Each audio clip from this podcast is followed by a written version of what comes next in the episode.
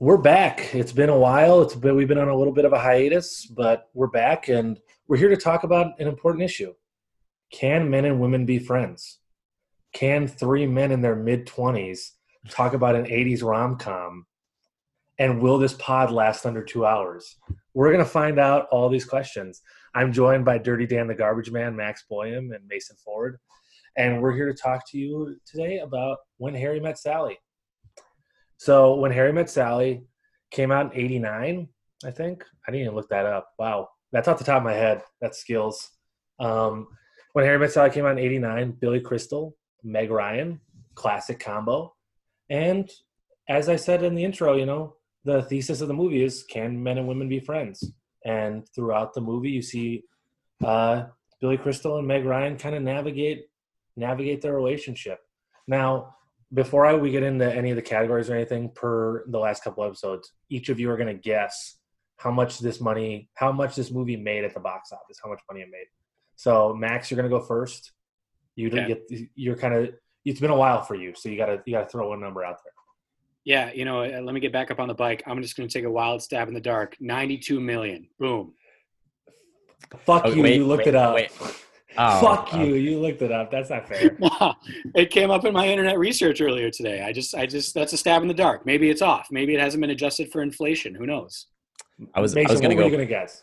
I was going to go Prices Right style and uh, go ninety-two million and one dollars. So I think I would have been, I would have been out on that one. Max, that really pisses me off. You know that I want you to do a little research, but not not step on my research. That's you come on my pod you come into my house, you get my wife's name wrong. It's Christina. I didn't okay. mean to come into your burger joint and tell you how to make burgers. Sorry. You, you and Max, I, I actually really appreciate that you did that. That that took a lot of, of courage to do that. So it also shows that I care. And you know what? Yeah. I care. Agreed. So we kind of got on this when Harry met Sally train. I was talking to Boyum, aka Dirty Dan the Garbage Man, uh, yesterday. We're on the phone. We're commiserating. We're chatting, and uh, one thing kind of leads to another and we're like hey let's let's do a pod. And we're talking max is explaining to me what Letterboxd is for all you app aficionados out there. Max follow him on Letterboxd. Uh, he'll plug his info at the end of the pod.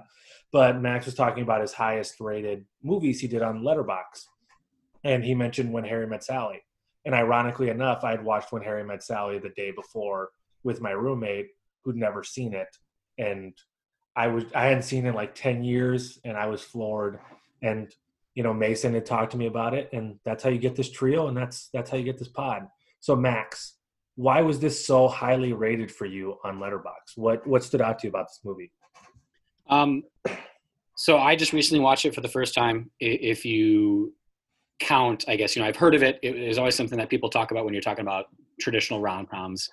Um, I just actually watched it for the first time officially back in October, um, and just rewatched it today.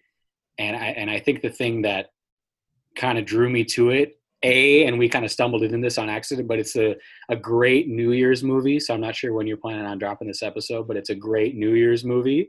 Uh, We're gonna drop it on New Year's because of that. That's gonna be the that's gonna be the social media plug, as you saying that. So nice, damn straight. Hey, make sure make sure the producer gets ready to clip that last little clip there. Hey, Jamie, you want to clip that?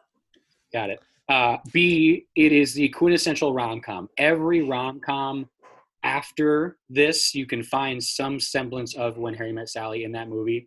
Um, I think everything up until that point also deserves a little bit of credit, but I, I think that When Harry Met Sally really, and I, I haven't quite nailed down exactly why, but really changed what we now have come to know as a rom com. And, you know, for us not being born, you know, I mean, we were we weren't even alive when this came out, and obviously it took a few years for us to come around before we were actually probably you know old enough to watch it and enjoy it. Um, but I, I, just think that yeah, a lot of what I grew up on as rom coms from like when we were growing up, um, I can definitely now look back and say, oh hey, that's that's where that came from. So that, I think it's just a really important movie over the last 50 years, um, and and still continues today to influence what we consume. Mason, what what why do you love this movie? Yeah, I'd have to agree with everything Max is saying, and then additionally, it's just the the way this story is told. It's unique. You know, they have the couples that tell their story as the transitions between the years, and also just having the years five year intervals in between when they see each other and you see their relationship develop in a much more unique way than in other romantic comedies maybe that we grew up with where it's a couple months or a couple days or whatever it is. You you see them over over the course of years and we don't see their story in between but you, you kind of get little things in between. When we were growing up uh, movies like how to lose a guy in 10 days um, they became kind of gimmicky. Rom-coms needed a premise of hey these people were forced together for some reason but to i guess mason and max is both their points it's it's really unique. The transitions i kind of forgot about that on i hadn't seen this movie in like 10 years and when i rewatched it i really at first i was kind of hating on the transitions and was talking shit about them and i guess i want to ask mason if you think that's an effective way to tell this story through the transitions because i came around uh, the watching it tonight i think i really warmed up to it yeah, I think it's cool because one, it's unique, but two, it shows people fall in love in all kinds of different different ways, right? There's no kind of what you're talking about with the gimmicky romantic comedies is that they all kind of fall along the same lines, whereas these are telling stories of this is much different. Everybody falls in love in these different ways. So I think that's really cool. And then in my research, they actually Rob Reiner actually had people come in and tell their stories, and then those actors retold those real stories. So all those stories were real that people were telling, which is kind of cool. Some of them are some of them haven't aged super well, and we'll get into that a little bit. Even later, the guy but... that, yeah, even the guy that got divorced and remarried like three times, and then several times, yeah. his yeah married his first wife. Yeah, so I thought I think it's just unique. You I haven't seen anything like that and Max, did you like starting in college and then basically five? So the first act is essentially we are introduced to them leaving the University of Chicago in 1977, I think, mm-hmm. and then it's five minute scene, five years flash forward, five minute scene, and then we're in the present. Did you think that was effective way to kind of introduce the characters and introduce the relationship? Yeah, I think because the alternate is what every other rom-com movie is and like you said kind of gimmicky where like you know she's in hawaii for just happens to be three days and she happens to fall in love with this guy for three days. Like your hallmark movie is like oh i'm back in town for the weekend like oh geez like let's make a lifelong commitment. Like this is 12 years uh, 12 years of their lives where they're friends for those 12 years and then you know they go on to obviously get married and and i think that that is a hell of a lot more realistic than what we maybe have come to know as the traditional rom com, um, and, and what I don't know. I, to me, that just seems more authentic and more realistic than than anything else. Yeah, and I I also wanted to say too with the transitions. Obviously, spoiler alert, but the movie ends with them on the couch telling their story, so it's kind of unique and it ties everything together in that way and allows the transitions to to be a little more important too because it's it's like here's our unique story. That's kind of why we told all these other unique stories as well. Yeah and uh, i guess that's a good point mason to not knock.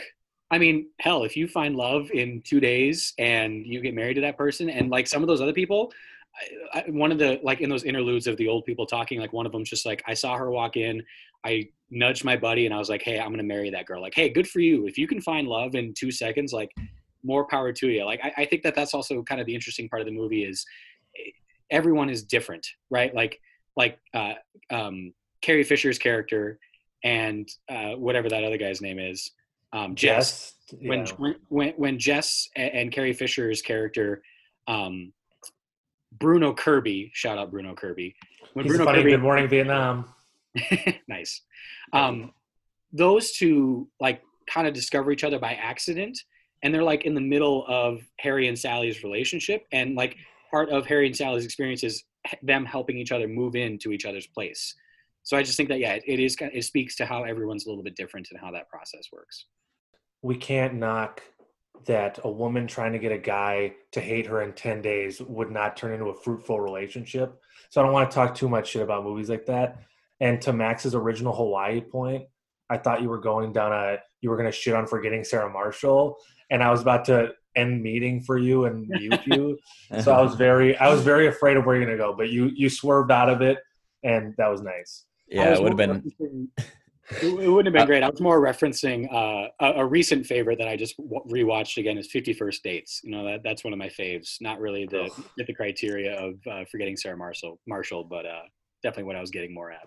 Yeah, no, I, I was gonna say it would have been an awkward pod if uh if there was Sarah Marshall slander, but but much much appreciated.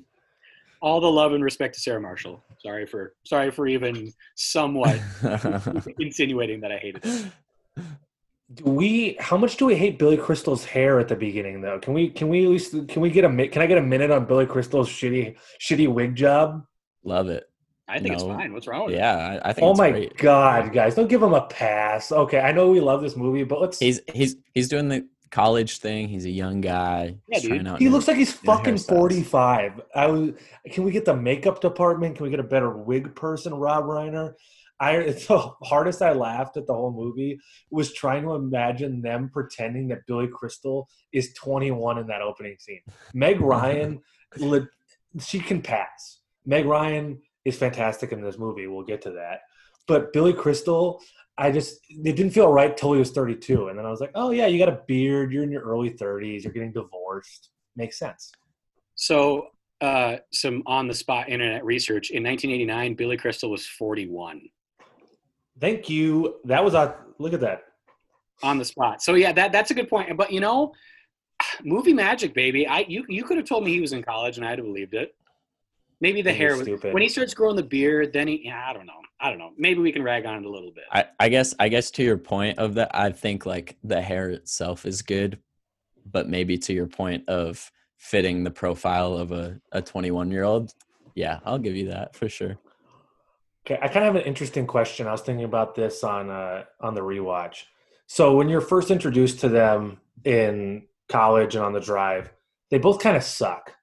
They're both you as an audience aren't thinking, "Oh my god, Meg Ryan is she's kind of a tight ass. She's being really annoying." And Billy Crystal's immediately a dick. He's spitting grapes on the windshield. It's just it's not great. Who do we hate more in that first five minutes?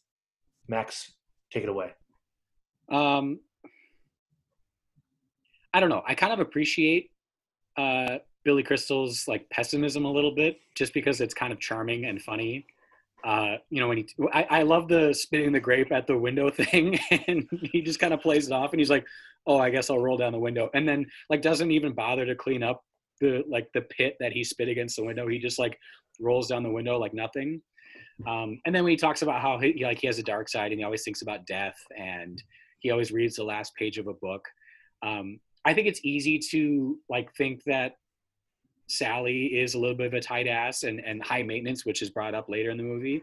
Um, so I definitely think like I, maybe as a guy, maybe that's another thing too. As, as I was like, gonna say sexist pig alert. yeah. So so maybe as a guy, you're naturally inclined to like be team Billy Crystal um, as opposed to team Meg Ryan, but I don't know. I think I end up being team Sally in if it's any if it's worth Hey, any. way to way to save that because Marin Marin Max's girlfriend's gonna listen to this and he had to swerve at the end. So that was a good save. Nice, Thank you.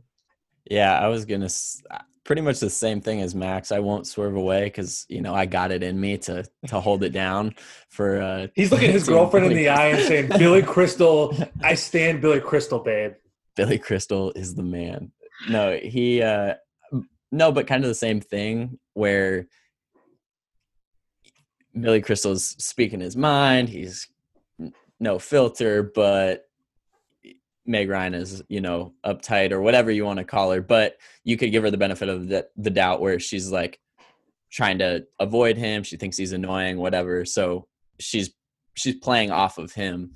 Um, but I think, yeah, I'm gonna go with I'm gonna go with team. I'm team Billy for sure. I think Billy just gets some. He gets some fucking one-liners in there that are really good. At one point, he's telling her that she's never had good sex, and that's why she's acting the way she is. And I wrote it down, but it's Sheldon can Sheldon can do your root canal, but humping and pumping is not his game. and I thought like that that won it for me. It was a it was they were neck and neck, and that put Billy over the top for me. and he was he was getting almost philosophical in a way. He he spoke whatever he thought and why he thought it in depth, and I thought that was. And Meg Ryan plays off of that. You know, she she hears what he's saying and interprets based on on his thoughts. So, and I expect you can see that as they're walking out to the car and they're having this back and forth of uh, that. That's kind of when the f- being friends thing all starts. I think it's really interesting that they they introduce some of the bits that come in later. Uh, they kind of introduce the throughout the movie. Meg Ryan talks, and then Billy Crystal have a thought. She's like, "Say something." He's like, "Never mind," and then she's like, "Tell me," you know. And him not wanting to tell her makes her, and they introduced that in that first scene. And I I kind of liked that some of the dynamics of their friend, even though they hate each other, that first meeting, some of the dynamics of the payoffs are there for later when they're friends and falling in love. And I thought that was a really effective device because you can tell that even though they hate each other, there's there's some chemistry there. They're playing off each other. Yeah, Well, and, that's and even just the use of the word hate there from you, Chris. Like in the end, and and this is probably stepping on the toes of something we'll talk about later, but Meg Ryan never says that she loves him in the end. She just says, "I hate you," and then they have their New Year's kiss, right? Like that. That's like the whole premise of the movie. She starts out hating him, but like, I also just watched Ten Things I Hate About You, right? Like that's that's another thing uh, where it's like you hate this person so much, but you also love them. I'm not. I haven't quite digested. Rihanna. Rihanna. Are you are you about to give me that. that? Are you about to give me that? Are you about to give me that ten things I hate about you line? Are you about to be Julia Stiles for me? I could have that ready for you if you want, but maybe we should move on. Oh, I thought you did. I didn't know. I thought you knew it off the top of your head. I think Mason probably knows off the top of his head. I don't. I don't have it prepared. I wasn't oh my prepared. god! I wasn't prepared for this. I wasn't ready. Unbelievable. Because the end of it is, I hate you not even a little bit. Or ah, I'm gonna fuck it up. Ah, Ah, see who didn't. know it. Ah, who didn't have it ready now? I don't know it, but I love that. We have to do a 10 things I hate about you pod just Got for to, everyone involved. to, we have yeah. to. Um, but she doesn't say it, and that does really cut to the front of the line of what we're going to talk about at the end of the pod, Max. But I'll allow it. I'll allow it. But okay, so we're through that kind of. Actually, let's talk about the his thesis. I want to talk about the thesis if we're kind of just moving through this chronologically. Do we agree with this thesis? Can men and women be platonic friends? Men's perspective only here. I think. I- I, just feel like it's not the. It doesn't cover the whole. Kind of how he goes into the amendment when they're in the. Uh, yeah, when there's amendments. okay, the- yeah. I, I think there's totally amendments. I couldn't tell you what they are off the top of my head, um, but there is some truth to the original thesis. There's definitely there's definitely people that are friends with that have every intention to not be friends down the road, and then but additionally there's people that are friends with the opposite sex that you know maybe grew up together or they have their friends through their significant other or whatever it may be. So i don't know. There's amendments but there's definitely some truth to to the thesis especially for two single people. Boyum, you agree? I, I think I agree with Mason in that there's a little bit of nuance to it. Um, and I, I think that's kind of the interesting part of the movie is that, like, there's not really a right answer, right? Like, and that's kind of the cool thing, just with with the direction, uh, kind of, I guess you get from the beginning, as far as what I get, kind of how it started, where Rob Reiner, right, is telling the story from his perspective as a man who's just fresh off a divorce in 1985 or whatever year it was. And he's talking about his adjustment to the single life. And then you have nora ephron who wrote the movie who's talking about her perspective as a woman. And just like the difference in how their opinions about this this thesis are just so different and there is nuance. I i don't know where i fall uh, on on on the official uh, thesis of it. I'd like to think that I don't know. I feel like I'm Team Sally. I'm Team Sally, where I do think that it is possible to have platonic friends of the opposite sex.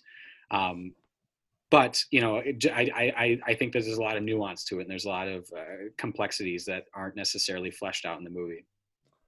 Yeah, I think it's a I think it's a truism.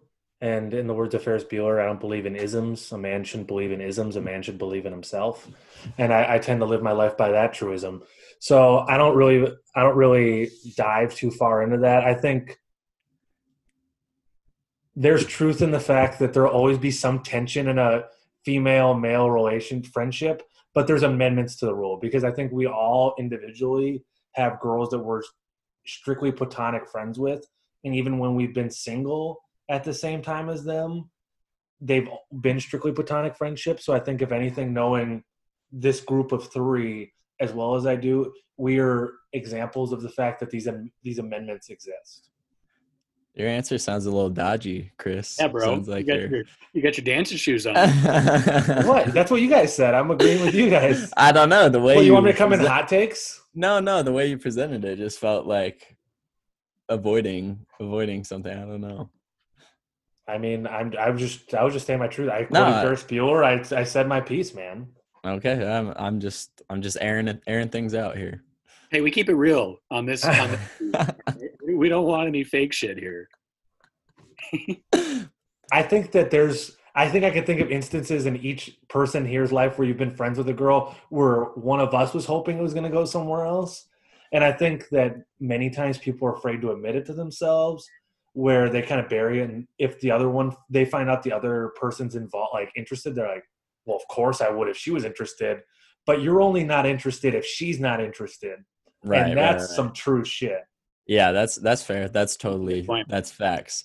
I I think that's something I thought about too. Was now we're just getting into the the philosophy of it all, but like you could be friends with somebody, but if the option's there, it's like okay. Yeah. But if but if the option's not there, then you know, no worries.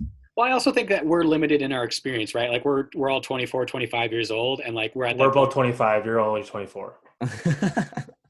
we're all young bucks all right so like we're at the point now where you know up until this point we've kind of just been like yeah whatever like i i know i guess from our experience chris in high school and you know mason as we got into college all three of us limited in our experience in that yeah we're, we're 24 25 years old and yeah i don't know i just feel like we have the the ability to just kind of say oh like yeah sure like we, we can just kind of be like a little bit less concerned with the permanence of our decisions Oh, for sure. I mean, in high school, any of the girls we were friends with in high school, if one of them would have been like, "Hey, let's date Max," or "Let's date Chris," or "Let's date Mason," it's like, "Yeah, okay, gun to my head, yeah. I guess I'll do it."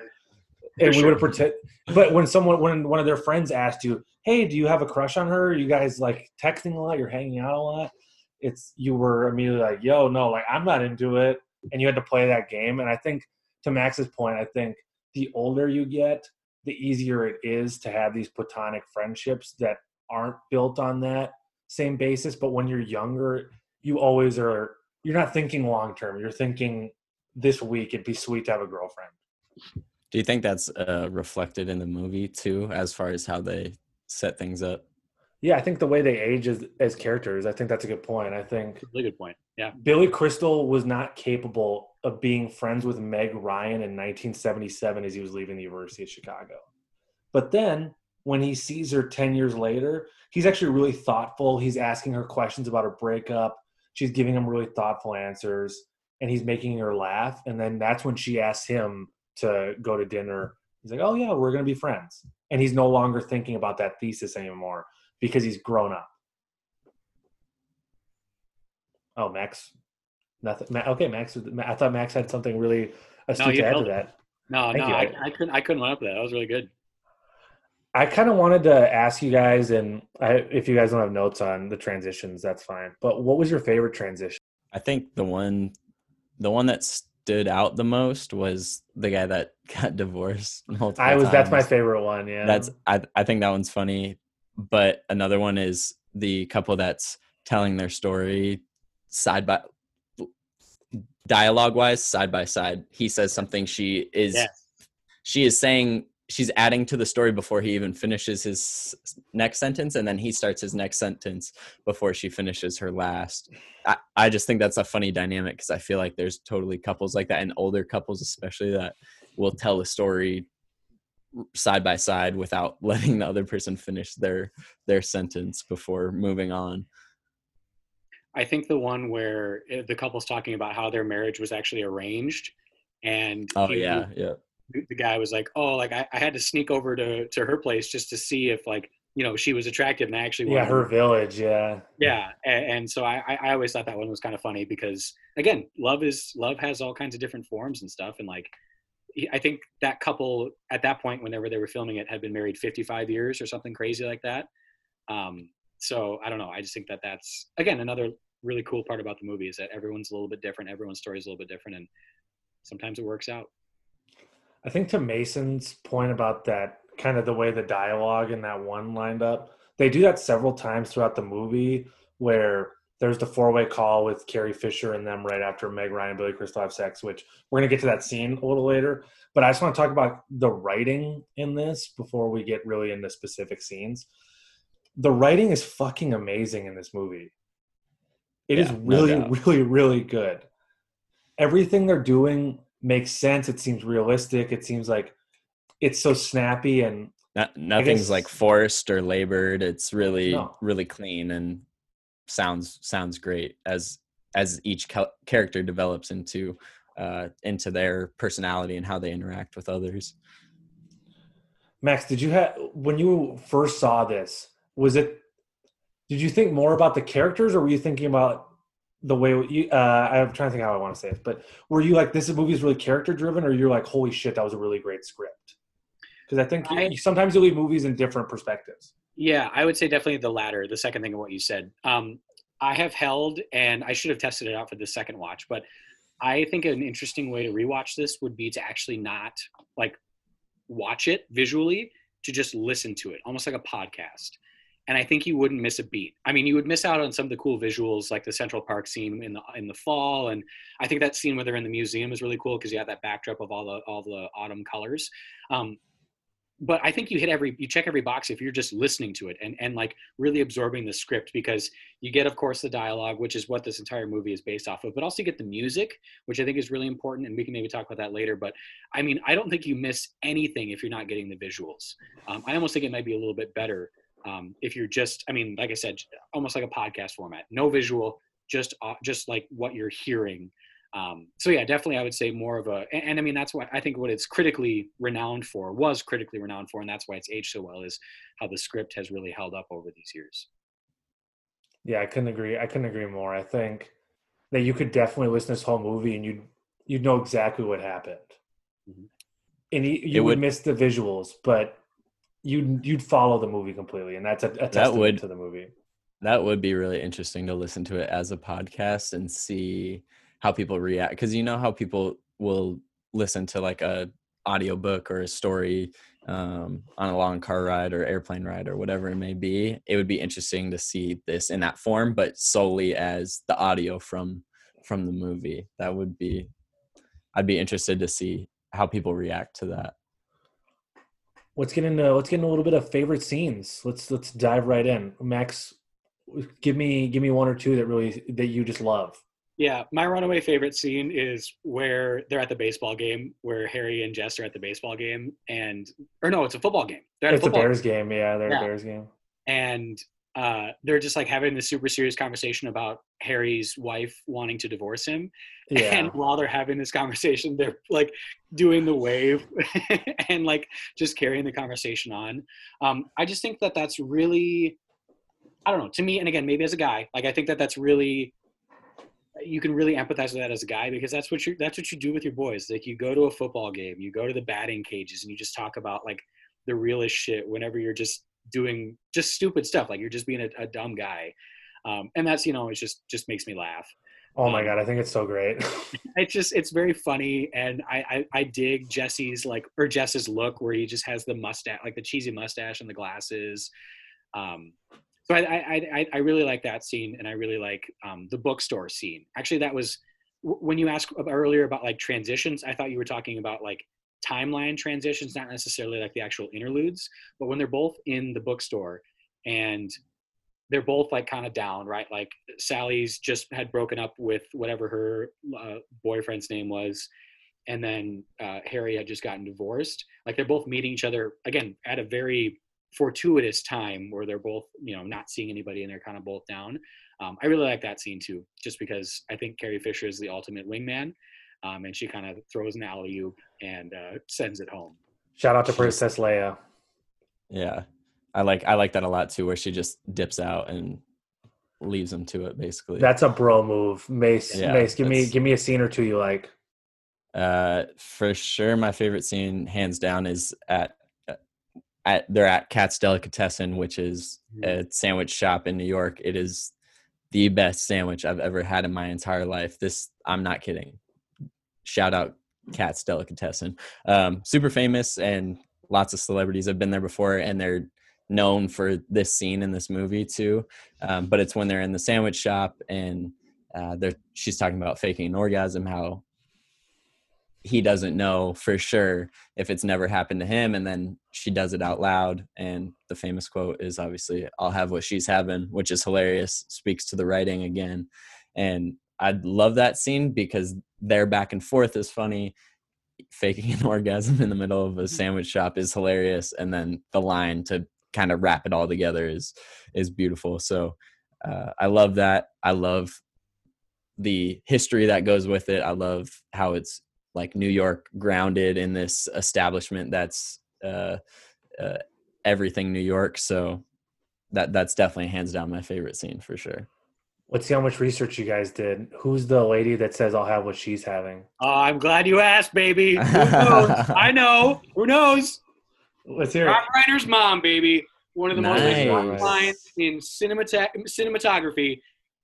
Rob Reiner's mom, and that actually. So I don't know, Chris, how how deep you dove into this scene, but I'm They really deep into it. Let's hear what let's hear what you think. Let's hear your elementary level analysis, buddy. half-assed internet research. They were talking about doing this scene. They were talking about well, actually, so it, it was originally started between a conversation between Rob Reiner um, and, and Nora Ephron, the writer, and they were talking about Nora. Nora brings up that women fake orgasms, and you know, again, Rob Reiner had the same reaction that Harry did. He's like, "Oh no, they don't like not with me." All this stuff, and then Billy Crystal actually kind of spices it up in a very Billy Crystal way, and he says, "Well, why don't we have this conversation like in a very public setting?" And then um, Meg Ryan says like, "Oh, I'll just fake an orgasm right here in front of everybody." Um, and then actually Billy Crystal wrote the line, "The I'll have what she's having," um, and I think Rob was like pretty stoked because he was looking for a way to incorporate his mom in the movie. So, bam! Look whose research paid off, baby. Let's go. Nice. That's I think that it's is really a cool. nice piece of research to have ready. I had that ready to go. I had that ready to go in my back pocket. So I appreciate Max. You know, that was that was nice. And Meg Ryan, I think it's so cool that she was like, because originally in the script it was when they were, it was going to be them talking about it, them discussing how women fake orgasms. She was going to explain to them, but then she said, "Why don't I just fake one? Like I'll do it." And Rob Reiner's like, "Oh, that's hilarious." And I think, especially we have to put this movie in 1989. That was not done that was a groundbreaking thing to do. A to be talking about that. B for a woman to just be like, "Fuck it," like I'm to do this in a public place and have it succeed and have it not be shamed and all everything else that went along with that. I think it was it's aged really well. It's really funny because it's making fun of the fact that guys don't fucking know anything about. That's why that's so funny. Is men do not fucking understand women, and it's they understand us so well. And in that one scene you get the perfect understanding of like a men women dynamic. And it comes out perfectly and a fake orgasm is the vehicle in which we are told this like universal truth that we know nothing and they know everything. Yeah, and I think I think they could have they could have totally had Meg Ryan explain it in words and ex- explain it really eloquently, but having her perform it live is the perfect way to to send it out. and then the the Rob Reiner's mom, like, and then it's over and it's perfect because this movie's only an hour thirty five, hour thirty six minutes. It's perfect. Like the pacing of this movie, I kept thinking about that. Is it's just moving along. We're moving it forward. There's really no wasted strokes. There's not transition shots of the park and every. I mean, there is a couple little like mini transitions where like Louis Armstrong plays, but for the most part, this movie's we're moving forward. We're moving forward, and I think that I lo- just loved how she fakes the orgasm. We get the line, and then we're out of there. We're out of the diner. Now we're on to them buying a Christmas tree or whatever it is. And officially the diner- every movie forty or an hour and a half long, starting right now. I don't need your three-hour Irishman bullshit. I need quick in and out. Give me an experience and let me leave, baby. We are starting the motion here. I like long movies too, but you better have something to say. I'm not, I don't want to litigate short versus long movies. Both can be done effectively. I think it's interesting that no one has mentioned the end scene yet, and I'm just gonna I'm gonna take the baton, and I'm gonna say that I fucking love the end of this movie. I think it's a perfect conclusion to the movie, and wrapping up a rom com is often, in my opinion, fumbled. I I'm gonna keep shitting on How to Lose a Guy in Ten Days because I don't like that movie, but It's too bad. in that movie, they're just in the New York street, and it's like he says bullshit because he played bullshit with a parent. It's terrible. It's fucking It's terrible. I hate it. And that- Mason, we're not litigating it. It's terrible. and in this movie, Billy Crystal's sitting around on New Year's. Shout out. We're gonna drop this on New Year's because Max suggested it. They're on New Year's, and they had had that great New Year's dance the year before. Had kind of been, I want to kiss you, but I don't. I don't kiss you because what are we? And then we get that final scene. He's alone, and he just runs to her, and he gives one of these, one of the best lines of dialogue ever about all the reasons he loves her and that he once you realize you want to spend the rest of your life with someone you don't want to wait till tomorrow to like make the rest of your life right now something i can't remember the exact wordage but it's perfect it's the perfect conclusion and then bam they're on the couch now they're doing the interludes and it's over it's beautiful Hey, Chris. yeah, Hey, Chris. I love that you get cold when it's 71 degrees out. I love that it takes you an hour and a half to order a sandwich. I love that you get a little crinkle above your nose when you're looking at me like I'm nuts. I love that after I spend the day with you, I can still smell your perfume on my clothes. And I love that you are the last person I want to talk to before I go to sleep at night. And it's not because I'm lonely. It's not because it's New Year's Eve. I came here tonight because when you realize you want to spend the rest of your life with somebody, you want the rest of your life to start as soon as possible. you say things like that max and i want to hate you I think this is the part where we kiss. if i could kiss you through zoom right now i'd I'd do anything to see that. I mean, We could make that happen.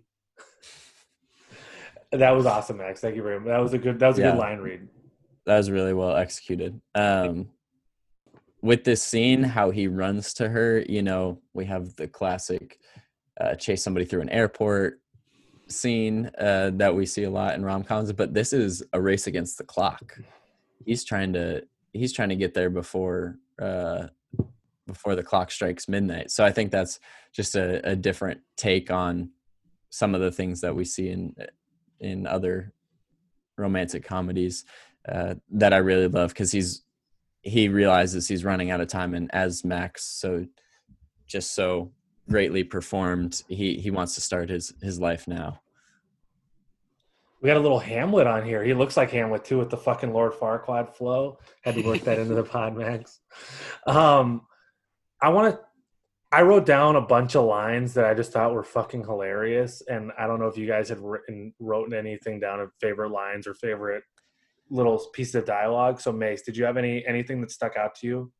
I don't I don't have anything written, but I'd love to hear your list and we rank them out of out of ten. Ooh. I don't know if I have ten, but maybe between me and Max's writing, we can get to ten, and then we can rank. Oh, it. I just I just meant like on a on a scale of Oh, how good it is Em- at 10. I thought- okay. yeah yeah yeah Okay, so I already did the Sheldon. Can you do your root canal? But humping and pumping is not his game. That's a ten. That's that's really a guy named Sheldon is not good at sex. I stand I stand that hill. Sorry to all the Sheldons that listen to this pod. We we know you. It's okay. I think I wrote down they don't make Sunday because of God. When she's talking about her underwear, that one and that's really funny. just because of God got me. That got me hard. I Yeah. think that's a ten, that's a ten for me as well, Max. Yeah. Yeah, I, I mean, eh, not necessarily like a quick jab, but I think it's funny when they're at uh, when they're at the wedding, when they're at their friend's wedding, when they're at uh, Carrie Fisher and Bruno Kirby's wedding. Um, like the cheers that he gives is like to Harry and Sally. Like if we found either of them even remotely attractive, we wouldn't be here today. And they had obviously just had this big fight. Um, 10 tens Yeah. tens on the board Yeah, I yeah that's and and that one's realistic too as far you could totally see somebody saying that at a wedding for people that brought them together yeah 10 for sure. The other one that I have is um, when when Sally is having her her moment about ha- just or about her ex getting married, um, you know, she's talking about how the clock is ticking for for for her that you know she's going to be 40 and, and billy chris is like yeah in eight years. And she's like it's different for men. Like men can have babies their whole lives. And she's like charlie chaplin had kids when he was 73 and, and harry goes yeah but he was too old to pick them up and there's just like that brief moment like this really nice smile that sally gives which again i think speaks to their chemistry but just that like that one little thing really turned around her experience and you know obviously led to a pretty steamy evening for the two of them Turn up the heat. Yeah, got hot. Okay, I had two more lines written down. Uh, one of them's funny, and one of them I just I like. Um, good thing about depression: get your rest. she's talking about. She's like, I was depressed and I went to bed at seven thirty. She's like, I haven't been to seven thirty since I was in third grade. He's like, great thing about depression: you get your rest. I think that's fucking hilarious. yeah, I like that a lot. And then at one point, I guess this this takes us down a more philosophical road. But she says, "I don't miss Joe. I miss the idea of him." Hmm. And I think when we've all been through breakups, and I think you miss the idea of a person. I think I've caught myself doing that. And I, I hearing that line, I just thought it was a really. I was like, "Shit, that's really true." You do miss the idea of a person more than you miss being with that person. So I just like that line a lot. Agreed. Great line. Yeah. Give that one a 10 too. Let's talk. Let's talk soundtrack, boys. Yes. Get- Been what- what- what's our faves? What's our faves? Well, I'm gonna I'm gonna start off because Louis Armstrong to start the movie is great. They Ten out of they ten. do it they do a couple different uh cuts between dialogue of Louis Armstrong, little Ella Fitzgerald, some Sinatra. They really kept this theme going with uh things that we we consider um, old and classical and they did a really good job everything fit so well it felt uh i don't know how to describe it but it felt new york in a way uh as it fit with the theme of the city and uh the culture in a way i don't i don't know quite how to describe it but i love all that that older stuff and i think they just executed it so well I fucking love the Louis Armstrong. I think the Louis Armstrong song Yeah. at the beginning, tomato, tomato, potato, but it sets the tone. It just Yeah. sets, and it is New York. I don't know why it's New York, but it's 80s New York. It's just the feel of the movie is Louis Armstrong. I'm really glad we're moving away, Chris, from your weird obsession with Boston movies and finally giving some love to New York movies. Because this I'm doing the town. I'm doing the town next week out of spite now. just really double down on the Boston bullshit. No, I, I think that that I, I think the setting is also part of the draw of the music. Like I imagine that if I were walking around New York and I was in love and like I was trying to win back my girl, like she's on the other side of town at some New Year's Eve party, like that's the kind of music that I'd be hearing in my head as I was kicking around rocks, like kind of crying a little bit as I'm hearing those songs and thinking about it. And I mean, Chris, you said the song already, like the let's call the whole thing off. Like I love I, I, I- love that song, and I think that that's a really a really good. Again, eh, just as you're walking around New York, like I just think those are good good songs to hear as you're walking around. What, what I would say one of the most romantic cities in the world. People say zeitgeist, and I've never known what it means, but this movie tapped into a New York zeitgeist. Yeah. So I'm just gonna I'm gonna throw that out there. If it sticks, it sticks. i don't even know what that means I'm not sure how to spell that. Provocative. I, I really like. Let's call the whole thing off. I just think every choice they made fit. There wasn't anything, and I think it was a really smart choice, and probably why this movie's aged so well. Some movies, the soundtrack is so of the time that it almost ham like '89 hair metal is really popular, Bon Jovi and Motley Crue and all that bullshit. If Home Sweet Home by Motley Crue is in this movie, and I'm watching it in 20 it feels fucking weird because Louis Armstrong's in it it it makes this movie's timeless the only thing that yeah made yeah. it not timeless was them at the computer her at Yeah. one point she's typing on an old ass computer but other than that you could have told me this movie came on 2020 and I would have been like oh yeah I guess Yeah, I think I think you could have done that, right? You could have had the 80s rock music, but that's not that's not what this movie is about. No, we don't care about the 80s. We don't care what's going on in the news. We don't care about the pop culture. It's all about these two and how they interact and their relationship. And I, that's what makes it timeless, right? Nothing's changed in the, you know, since since that time of what we're experiencing. I mean, other than technology and sometimes how we interact, but the story stays the same, right? Boy meets girl,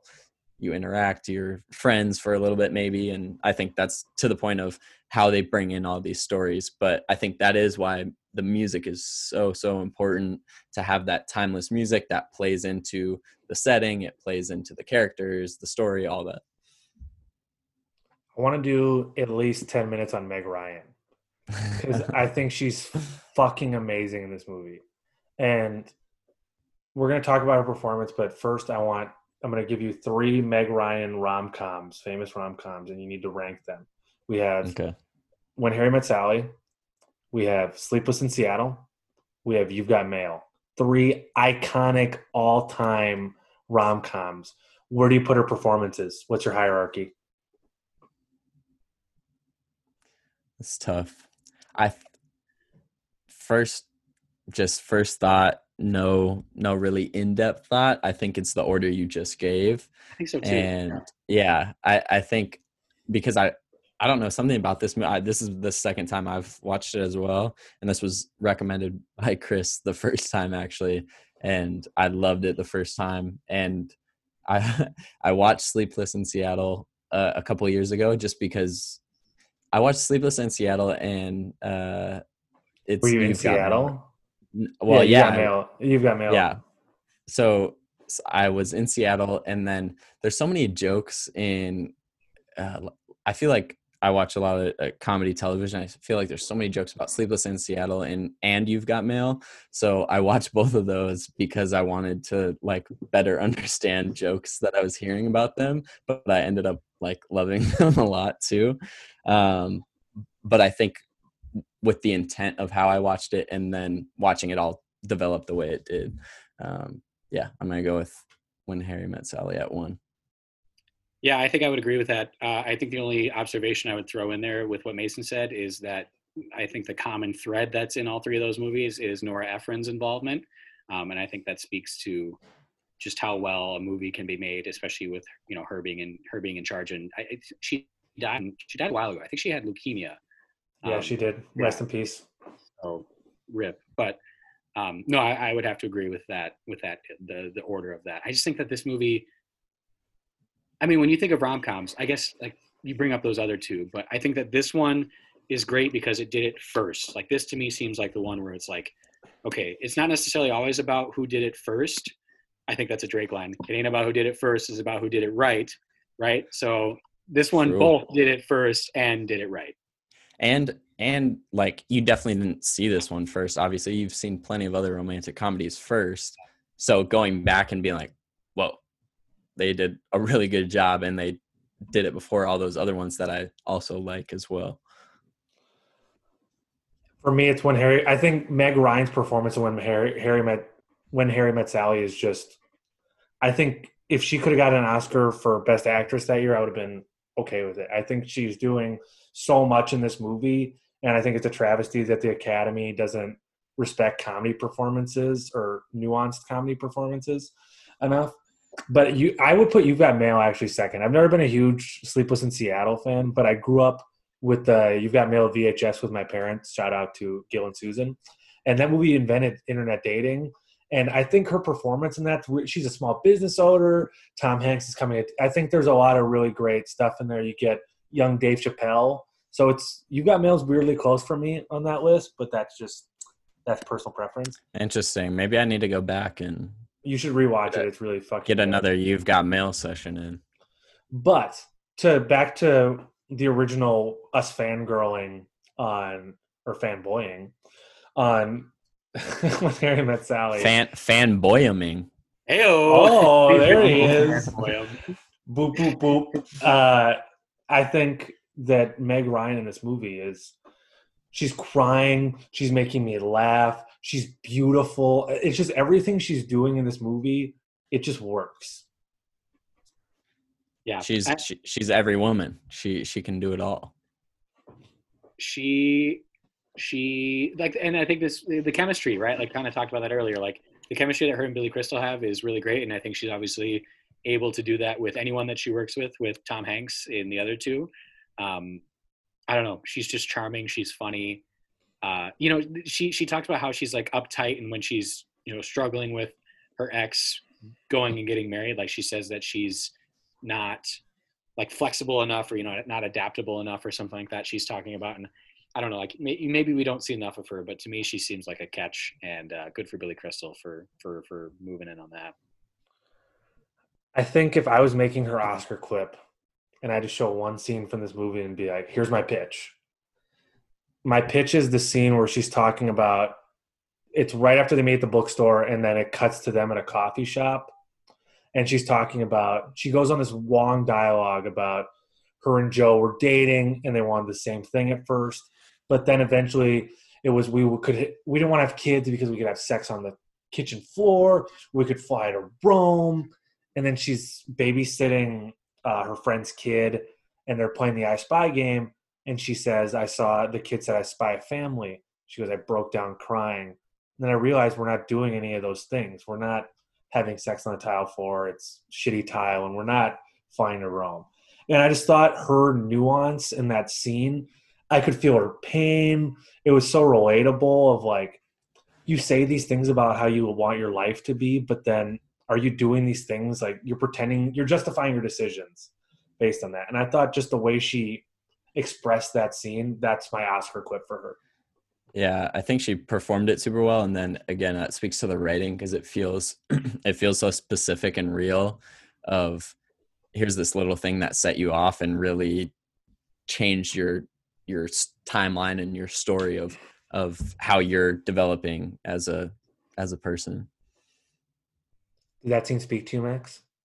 Yeah, I mean, it's just it's raw. It's it's super vulnerable for her. I also just think like it's just crazy to me how like you don't know what you want until like bam it hits you right in the face right you don't know what you want until you're with a kid right like just this stupid kid who's you're playing i spy with this kid and one thing that they say i spy a family and boom right like that she tapped into that very well and it, it just it seems real like i just I, you know not being super familiar with meg ryan or billy crystal like billy crystal in my mind will always be mike wazowski right uh which is kind of a bummer. And you know, Meg Ryan really stopped making movies when we were, you know, growing up.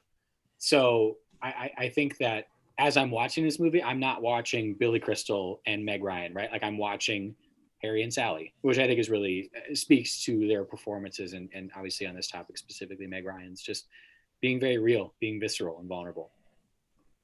I completely agree. I think it's it makes me sad that you know the 90s was kind of her peak and then the 2000s she just hit a rough patches women actresses do and hollywood has notorious for you get to a certain age in hollywood unless you're meryl streep they kind of kick you to the curb and i think she's a fatality of that and it really bums me out because i just watch this movie and i think holy shit she is so talented she reminds me a lot of uh my parallel is like goldie hawn if you watch young goldie hawn where she's funny, but she can be romantic and she can be strong. When she slaps Billy Crystal, I'm like, she just oh, slapped yeah. him. Yeah. You know, I'm surprised we haven't talked about that. That's really, really good, really powerful, especially yeah. When she slaps him, yeah, because they've just you know slept together. Billy freaks out because I, I think I guess we could.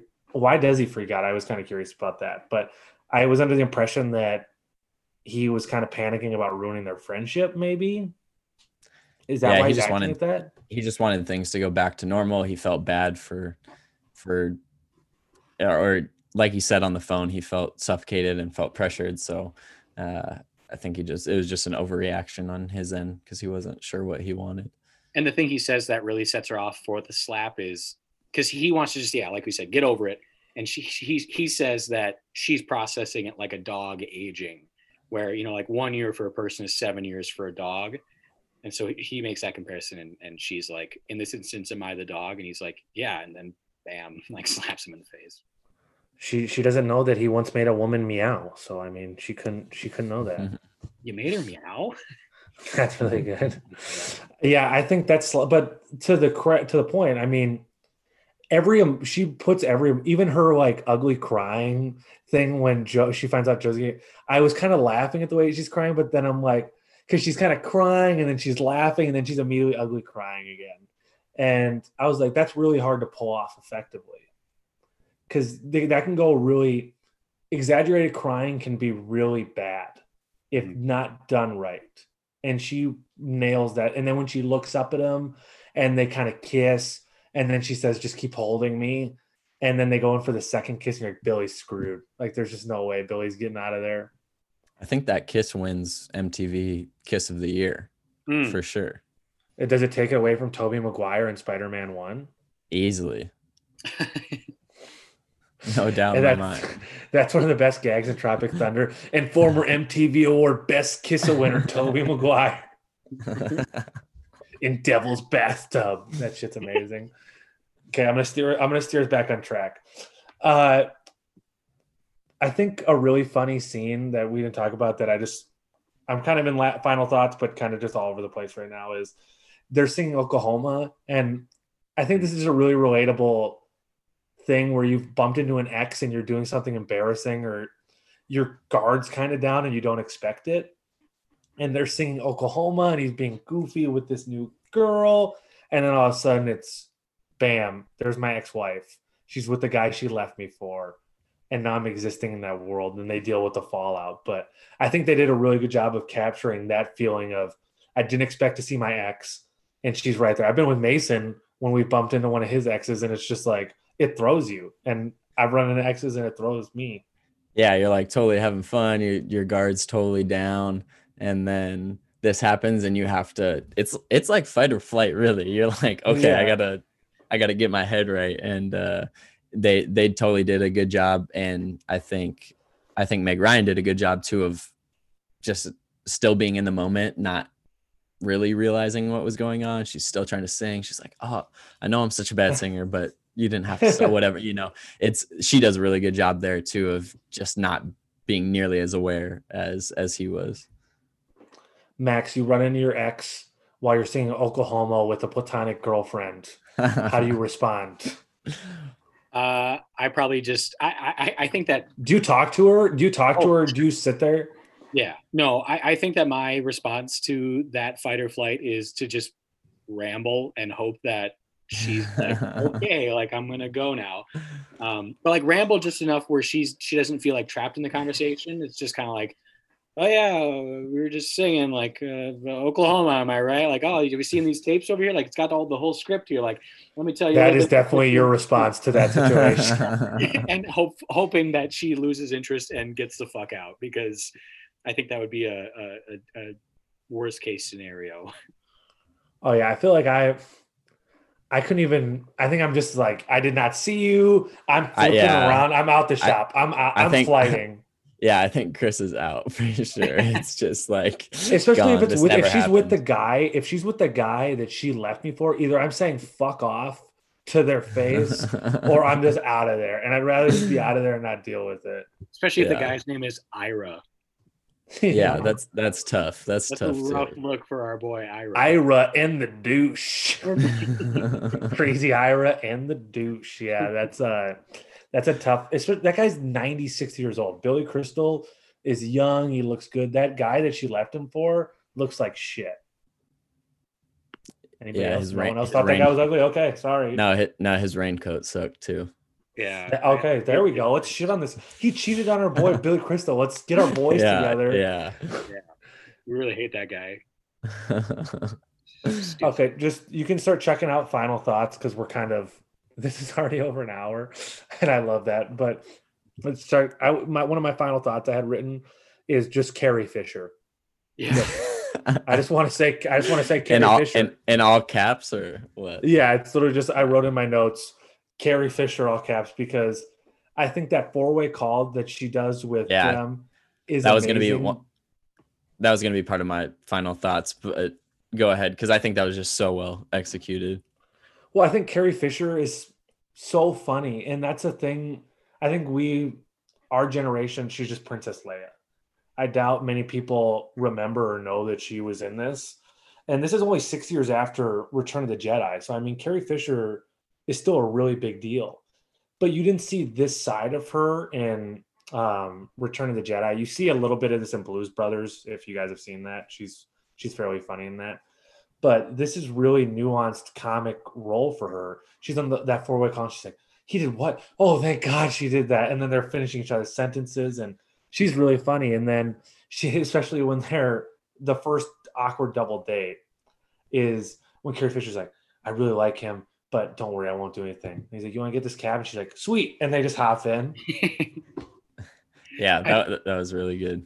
Yeah, I think her best scene, or at least my favorite scene, is when she first, where Meg Ryan first tells uh, her two friends when they're at lunch that her and Joe broke up and she's like, "Oh, Joe's single now," and she like pulls out this like Rolodex of index cards, and she's like, just has to like make note of it. Yeah, she's definitely like the the like I don't know. When I first watched this movie, I was like, "Holy shit, Princess Leia!" Like, I it just it, she just definitely is one of those moments where it was like, kind of stole the the supporting cast, kind of stole that because I mean I don't know I don't know what that other guy went on to do um, I don't know. He's in Good Morning Vietnam. He's in like Donnie Brasco. He's in some like Italian mob movies, but he's a but small I mean, character actor. Yeah. Yeah. So, oh, he was in Stuart Little. Who could forget that? Wow. Um, good for him. Um, a, a, little film I like to call Stuart Little. Um, but but I mean, like that movie made a lot of money. Don't shit on Stuart Little. That's probably how he introduces himself. He's like, "Yeah, I was in Stuart Little." What's his name, Max? Uh, in real life. Yeah. Bruno Kirby. Hey, Bruno Kirby, Stuart Little, nice to meet you. and actually, he was a voice actor. He was he was Reginald he, Reggie. Oh. Yeah, he's the cat. He wasn't Stuart. He wasn't Stuart though. That would have been crazy. He's the cat. Oh yeah, yeah, he's one of the cats. He's one of the evil cats. Do you see oh, Stuart no, Little, was, guys? Come on. You guys even know? You guys even know about Stuart Little? No, dude, you don't even know anything about Stuart Little. He was he was the husband who claimed to be Stuart's dad. Oh my God, you're right. He is. That's hilarious. I thought he was that cat. I thought he was doing like a voice of that like that kind of mobster cat. But I think maybe Christopher Walken's in that. Can we get can we get a Christopher Walken Stuart Little check uh, before this flies too far off the rails? Hey, are, are, are we good to transition right into the Stuart Little pod? You guys are all got okay. your notes on that. Oh. okay, so Stuart Little one came out 2001. 2000, 2001, Max. What 1999, you dummy. yeah. Probably made. I bet it made like 200 million dollars at the box office because movies like that make a shit ton of money. Nathan Lane was Snowball, the little family's cat who disliked Stuart. Yeah, but isn't there like a oh, no. mob cat? Chazz Chazz Palminteri, Palminteri was the the mobster cat. Smokey. Ah, that one's yeah, Smokey. Yeah, Smokey the cat. I love that you know, Mason and I have done a couple of these where it's been like this the end of this pod just turned into us talking about like we talked about different Spider-Mans one time while talking about she's all that. And now we're went from when Harry met Sally to I'm Googling how much did Stuart Little make at the box office? Made three hundred million dollars. Good oh. lord. I didn't realize that Michael J. Fox was Stuart Little. Yeah. That's awesome. That's any great. other any, any other when Harry met Sally thought also, uh, M Night Shyamalan did the screenplay for Stuart. Little. He we already he, he wrote it. he wrote a random what movie did we do that he wrote? Yeah, which one was it? Uh, it was, was, it She's All it was, That? No, no, he didn't write She's All That. Did he? Yeah, yeah, he did. Oh yeah, yeah, it was. Yeah, I haven't dropped that one yet, so this is stepping on our toes. I had oh no idea. God. Yeah, because in live action Scooby Doo, we found out that um, James Gunn wrote the live action Scooby Doo, and he does the Guardians of the Galaxy. He does the Guardians movies, of the Galaxy. Yeah, wow. And is directing the new Suicide Squad. That's why we do these pods, guys. Every time. This is Mason I say this every time. We learn something new every time. This this is actually really good as a wrap up for 2020. We kind of just summarized a lot of what we learned yeah. from previous pods and added even more. Yeah, man. Hey, what's the direction of the pod here? What do you what are you feeling going? Like, what's your 2021 resolution for the pod? You know, I think that the sky's. I want to definitely get more into to the audience and I guess to you as well. Uh, I want to get more into this format where multiple guests. Um, I kind of like doing two or three people. Um, I've been toying with the idea of doing like trilogies um, and doing like uh, Ben Rogers and Mason and I have talked about doing the Rush Hour trilogy and just be like, we're just going to talk about all three. Go. Or I'm going to talk about the Lord of the Rings trilogy. Go. You know, and just do stuff like I think the future of sharp takes is a diverse future. It is a bountiful future, and we can only go up. Mm. Amen. And I'm I'd like to work. I'd like to get into Letterboxd in 2021 as much as I make fun of you about it. Yeah, But yeah, can a I- New Year's resolution. I would like to know more about this. I have no. Yeah, no- Max, plug Letterboxd. This is the fun, this is the this is the last this is the last thing. Go. I do have one more thing to say about when Harry met Sally, but we'll start with the Letterboxd thing. So Okay. Letterboxd is like Goodreads, but for movies, or it's like, um, I guess it, what it's sold as is like a, a social media platform where you can keep track of movies that you've watched. You can rate and review movies that you're watching. Wow. and like follow other people and see other people. So for the audience, if you want to give me a follow, it's linked on my Twitter page at Max Boyum. Um, my Letterboxd handle It's is free. at Maxwell. It's free. There's a premium version that you can pay for. Um, the only reason you would get the premium is if you wanted to have no ads, and you could also like like if, if we said to each other like, oh shit, we want to watch When Harry Met Sally. What streaming service is it on? We would say, oh great, let, let me just quick check on Letterboxd oh, it looks like it's on HBO. Boom, you would be able to figure that out there. Um, This I is like dope. I, it's super I sweet. have I've actually been looking for something where I can track which movies I've already seen. Can Yeah. I can I put things I want to see Yes. as well? yes, you have a watch list.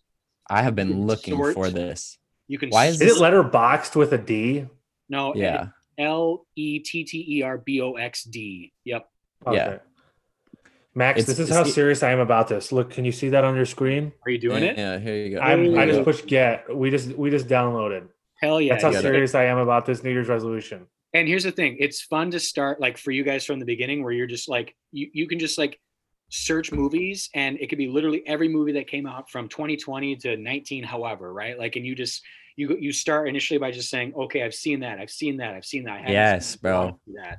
And then Literally curate lists. It's great. I've been looking for something like this for a long time because I feel like I'm the type of person that likes to be organized. And when I'm so bad, when people are like, "Oh, this movie is so good, you got to watch it," and I'm like, "I'll add it to my list." Dude. The only time, the only time I take that for real is when Chris wants to do a podcast and I haven't seen the movie. So, other Have than I ever that, let I'll- anyone astray with a movie suggestion? I did, I, I No. think not. No, Yeah. never. Always, always It's good. great. So I appreciate this a lot. I'm actually really excited about uh about this. And another little self plug: I'm currently in the middle of watching all of the movies from the Infinity Saga on uh, on Disney. So all the Marvel Cinematic Universe movies, and uh, Damn, are you watching them in order? I'm watching them in order of when they were released. So not Right, right, right. order, but when when they were released. So Yeah. I just finished um, Doctor Strange, which is the 13th one. So like I've been keeping, I've able to keep track of it on Letterboxd, which is great. Um, Out of how many are there? I think there's 23 up until the end of Phase Three. So Damn. yeah, so I got a little bit of ways to go, but it's super dope. So Mad Maxwell, that's my uh, that's my name. Don't wear it out. Do I have to come up with a creative uh username related to movies? And if so, what should my sure. what should It's that mine picture of be? you is. I just followed you, Max. That's how real I am. Thanks for hitting me up with that.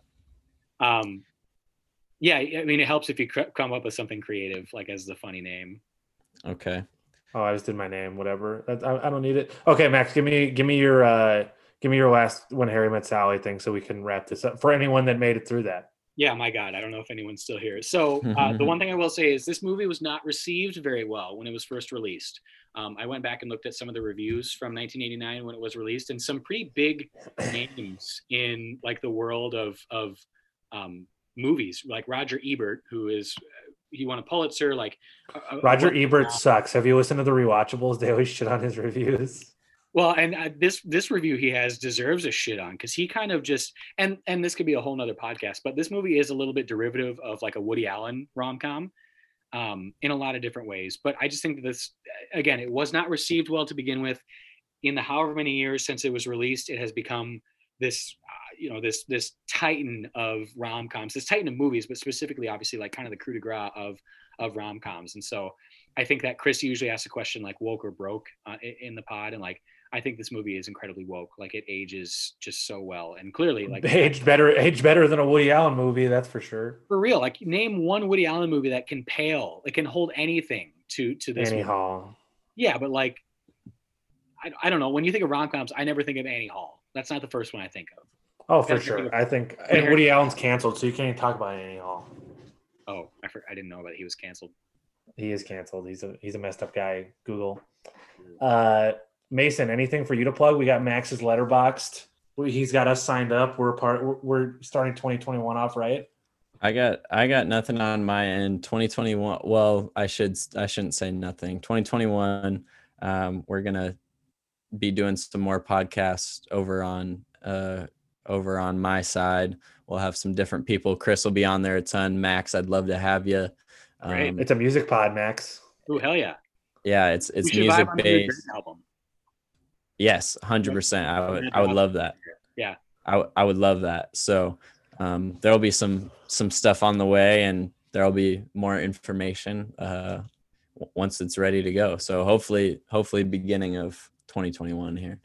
And if the pandemic ever ends, uh, fingers Yeah. crossed, me and Mason will be up on a stage doing stand up at some point in 2021. Yeah, that's that's a resolution. So hopefully, that's a possibility. a possibility.